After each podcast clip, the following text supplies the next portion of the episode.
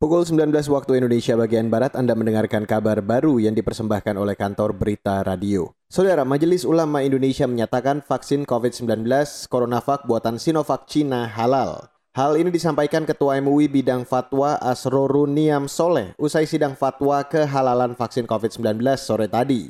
Kata dia, fatwa ini masih belum final karena menunggu hasil dari Badan Pengawas Obat dan Makanan atau BPOM soal izin penggunaan, keamanan, kualitas, dan kemanjurannya. Setelah dilakukan diskusi yang cukup panjang dari hasil penjelasan dari tim auditor, rapat Komisi Bako menyepakati bahwa vaksin COVID-19 yang diproduksi oleh Sinovac Life Science Go Ltd China yang diajukan proses sertifikasinya oleh Bio Farma hukumnya suci dan halal.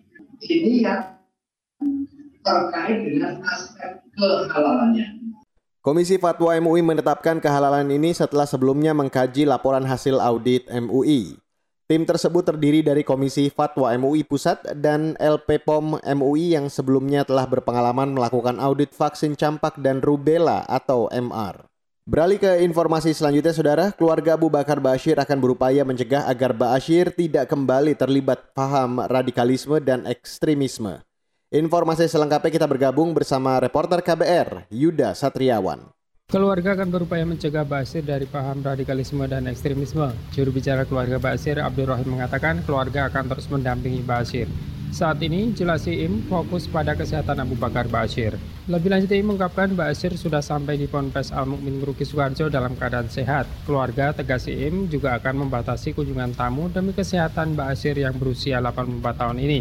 Pada prinsipnya, uh, kami tidak secara spesifik akan mengatakan itu menjauhkan kepada isi satu pihak tertentu ya.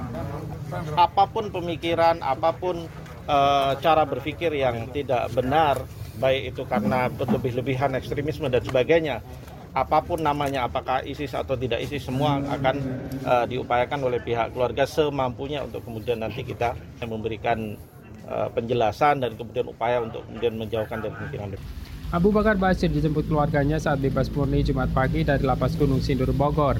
Basir tiba di Ponpes hampir pukul 14 siang tadi. Basir dan rombongan langsung masuk komplek Ponpes melalui pintu gerbang utara dengan deretan pengamanan dari personil Ponpes.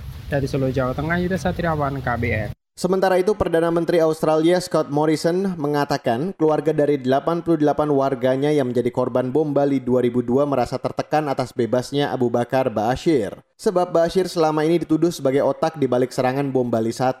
Sebelumnya, Polri dan Intelijen Negara Barat mengatakan Bashir terlibat dalam teror bom Bali yang menewaskan 202 orang. Morrison memperingatkan pemerintah Indonesia untuk terus memonitor Bashir setelah bebas. Kata dia, Australia selalu menyerukan mereka yang terlibat serangan bom Bali dihukum lebih keras, proporsional, dan adil. Hari ini Bashir bebas dari lapas Gunung Sindur, Kabupaten Bogor, Jawa Barat. Bashir dijemput putra dan kuasa hukumnya, serta langsung dibawa pulang ke kediamannya di Ponpes Ngeruki, Sukoharjo, Jawa Tengah. Demikian kabar baru KBR saya Reski Mesanto.